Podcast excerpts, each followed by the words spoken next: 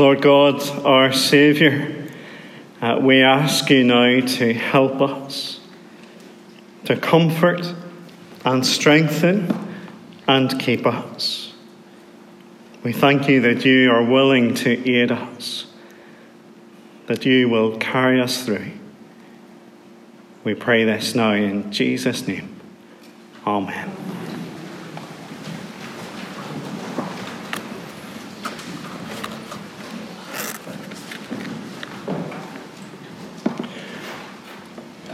You're driving along, and up in the sky is the most beautiful sunrise or sunset, and it's amazing.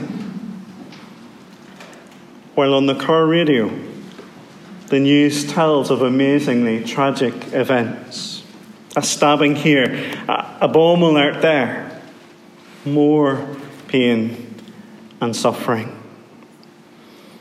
Or you've gone for a walk and you're standing at a beauty spot enjoying a scenic view while all around and along the path were the takeaway wrappers and the litter. Or you've heard the great news of a baby being born, while at the same time you hear of a neighbour or a friend or a family member who has got bad news, or a diagnosis, or has died. Perhaps you've experienced something a bit like that yourself. You get a glimpse of God's good creation, and yet at the same time, we know that we're not in Eden anymore. So, how do we get from there to here. How did things turn out so wrong? How was paradise lost? And can we ever get back there? Well, that's what Genesis 3 tells us. It would be, good to have it open in front of you. Because here uh, we see how we got into this mess in the first place how the circumstances of the first sin are actually so familiar to us in our daily lives, and how there might be the glimmers of hope even in the midst of despair. To set the scene, you need to remember where our first parents are living. They're in the Garden of Eden, at that perfect paradise created by God for Adam and Eve. There is perfect provision, of all kinds of trees that are pleasing to the eye and good for food. They have a perfect relationship with each other. Uh, they are naked, but with no shame. And they have perfect fellowship with God, who comes to walk with them in the garden in the cool of the day. God's perfect paradise. There was just one rule that they had to follow only one command to be obeyed, one limit. The tree in the middle of the garden, the tree of the knowledge of good and evil. Uh, they could eat of any other tree's fruit, but they weren't allowed to eat that tree's fruit. As God had told Adam in chapter 2, verse 17, For when you eat of it, you will surely die. And so, for a while, everything was perfect. Adam and Eve cared for the garden, they enjoyed the perfection of paradise, but trouble was brewing. At the start of chapter 3, we're told that the serpent was more crafty than any of the wild animals the Lord God had made. But don't just think of a talking snake. You see, later in the Bible, we discover that the ancient serpent here is none other than the devil or Satan, who stands in rebellion against God and seeks to recruit Adam and Eve to his side. And he does it by questioning God's word. Do you see what he says there in verse 1? Did God really say, You must not eat from any tree of the garden? He's testing what God had said. He's sowing doubt and confusion. Eve says that they can eat fruit from any of the trees in the garden, uh, just not from the tree in the middle of the garden. But did you notice that either Eve herself or maybe Adam, in passing on the command, has actually added to God's word? Look at verse 3. Do you see the extra bit? Uh, she says, uh, You must not eat fruit from the tree that is in the middle of the garden, and you must not touch it or you will die. We'll look across the column to verse 17. God hasn't mentioned not touching it. Maybe it was an extra safety barrier. Maybe they thought if we don't touch it, then we'll definitely not eat it. But it's that last phrase in verse 3 that the serpent seizes on. He says, You will not surely die. For God knows that when you eat of it, your eyes will be opened and you will be like God, knowing good and evil. Again, the serpent is denying God's word. He's saying, God's a liar. You can't trust his word. He suggests that God is holding something back from them, uh, that God isn't really good as if God was afraid that they would become like him or equal to him. And so Eve focuses her attention on the forbidden fruit. She knows that God has said no, and yet she is gripped by it. It's a bit like, you know, the sign that says, wet paint, do not touch. What do you want to do when you read a sign like that? You want to touch it. Or the sign that says, Don't walk on the grass. That's exactly where you want to go. And so here, Eve sees that the fruit of the tree was good for food and pleasing to the eye, and also desirable for gaining wisdom. And so she takes it and eats it. She gives some to her husband, and he eats it and they imagined that this would be a glorious moment, a coming of age, of equality with God. And as they bite, as they disobey the only command God had given them, suddenly they realize what they have done. They have bitten off more than they can chew. They already knew what God, uh, sorry, what good was beforehand but now they have the knowledge of evil, experiencing it and knowing it firsthand. Their eyes were opened, and they realize that they are naked, and so they, say, they, so they sew fig leaves together to attempt to cover themselves up. They know shame for the first time. Uh, they try to hide from each other, uh, but more than that, they try to hide from God. And then God turns up for his usual evening walk with them, and they hide. They can't bear to come before him. And so the Lord God calls to the man, Where are you? Now, it's never happened to me. This is not personal experience. Uh, but there's this story about the minister who's out on visits. And he knocks at a particular door. And you know the way you have the sense that somebody's inside, but they're not answering? Uh, and he, he just has this sense that the lady is there, that she's inside, but she's not answering the door. And so he leaves this card and he writes on the back Revelation chapter 3, verse 20 and it says, Behold, I stand at the door and knock.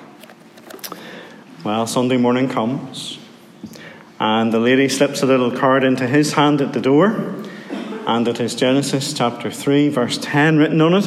And so he goes and he gets his Bible and he finds these words I heard you in the garden, and I was afraid because I was naked, so I hid. Adam and Eve hid themselves because they knew that they were naked. They couldn't face coming before God. And actually, we've been hiding from God ever since. We know that we can't stand before Him by ourselves. Uh, we have all done things that He doesn't like. We have all disobeyed His commands.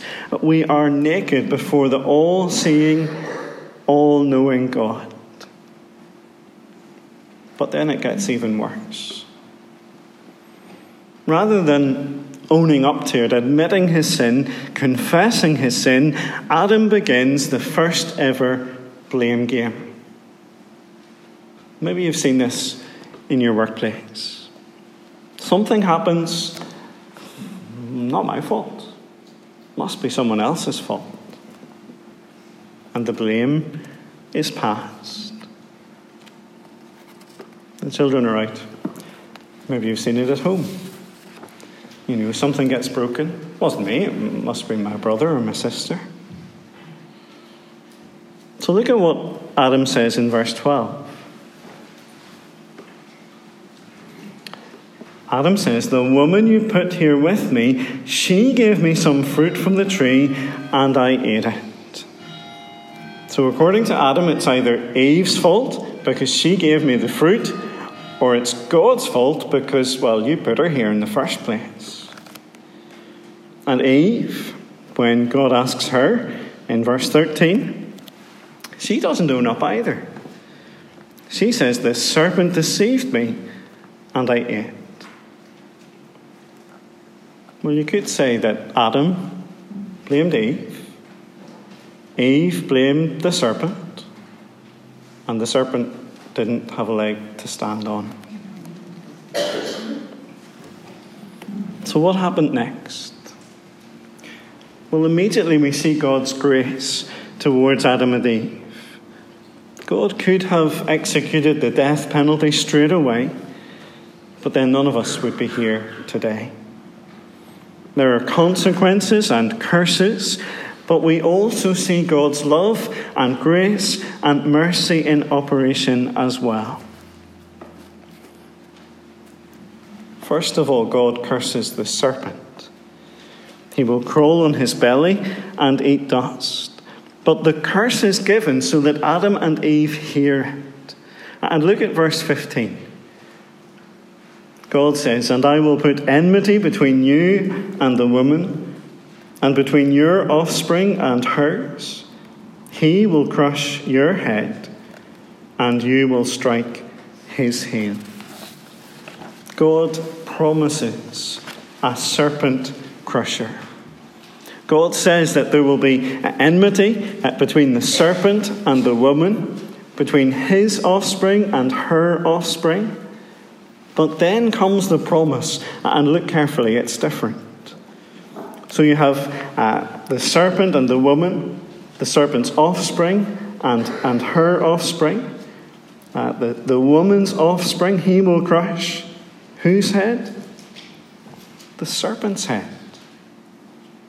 And the serpent will crush, uh, sorry, will strike uh, her offspring's heel. The serpent will strike his heel a bad wound. But in doing so, the woman's offspring will crush the serpent's head, a fatal blow. Next, God curses the woman. Pain in childbirth and desiring to overcome her husband at to rule over him. And then comes the curse on Adam. Now, sometimes, sometimes people read these verses and think that work itself is the curse, that having to go to work is the result of the fall. But God curses the work that was already in place before the fall. Adam and Eve were already employed in working and caring for the earth. The difference now is that there is frustration in work. Now, you don't need to put your hand up. But have you ever had any frustration in work? Even that little noise gives a hint, doesn't it? You see, uh, when you're experiencing this curse, painful toil, thorns and thistles, sweat, and then finally returning to the ground, dust to dust. At the very end of the chapter, Adam and Eve are banished from the garden. They are separated from God's presence. They are barred from eating from the tree of life. There's no way back past the cherubim, the, uh, the fiery angel, and the flaming sword. And so we find ourselves east of Eden, living in this paradise lost world. It explains why the world is the way that it is. It's through sin, through Adam and Eve's sin, but also through our sin as well. But is that it? Well, thankfully not. There is good news in this chapter.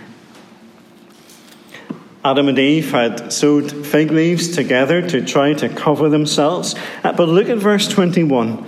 Uh, in verse 21, God clothes them in garments of skin. It's a picture of sacrifice, of covering of sin, covering of shame. The animal died, its blood was shed to provide covering for them. And that's a hint of the ultimate sacrifice of the cross. But there's more. You see, Jesus himself bore the curse for us. Jesus died on the cross naked, in shame, so that we would be clothed and covered, clothed in his perfect righteousness. And what did Jesus wear on the cross? As he hung on the cross, what was he wearing? He had nothing on his body. His clothes had been gambled for by the soldiers. But on his head was the crown of thorns the thorns of the curse are borne by the Saviour. It's at the cross that Jesus crushes the head of the serpent. You see, uh, Satan thought that he had finished Jesus by engineering his death. But it was like a strike to the heel because Jesus rose again from the dead. But in doing so, Jesus crushed the head of the serpent. He has defeated the devil. At the cross was the means of the long promised, long anticipated victory. And because Jesus died on the cross, he has opened up the new and living way for us to come to God. He opens up the way for us to eat from the tree of life in Revelation 22. We have that picture of the new heavens and the new earth at the new Jerusalem, and flowing from the throne of God is the river of the water of life. And on each side of the river is the tree of life. There for us to take and eat and live forever. Paradise may have been lost, but it can be regained. Genesis 3 explains why this world is the way that it is. Perhaps as we look at Genesis 3 this morning, you're getting a glimpse into the way life is for you. The pain and agony of broken relationships the never ending blame game, frustration at work, separation from God. This is life as you know it. But Genesis 3 also points to the way that life should be, the way that it can be when you turn back to God. all those glimpses and hints and pointers to the perfect work of the Lord Jesus, who lived the perfect life, who died an undeserved death in order to bring rebellious sinners like you and me back to God. All it takes is to trust Him, to believe that Jesus died for you in your place. Your life it will be turned around, your future in heaven guaranteed. And all because Jesus has carried the curse that we deserve and offers us life everlasting, never ending peace, a hope that is sure and certain. Let's pray.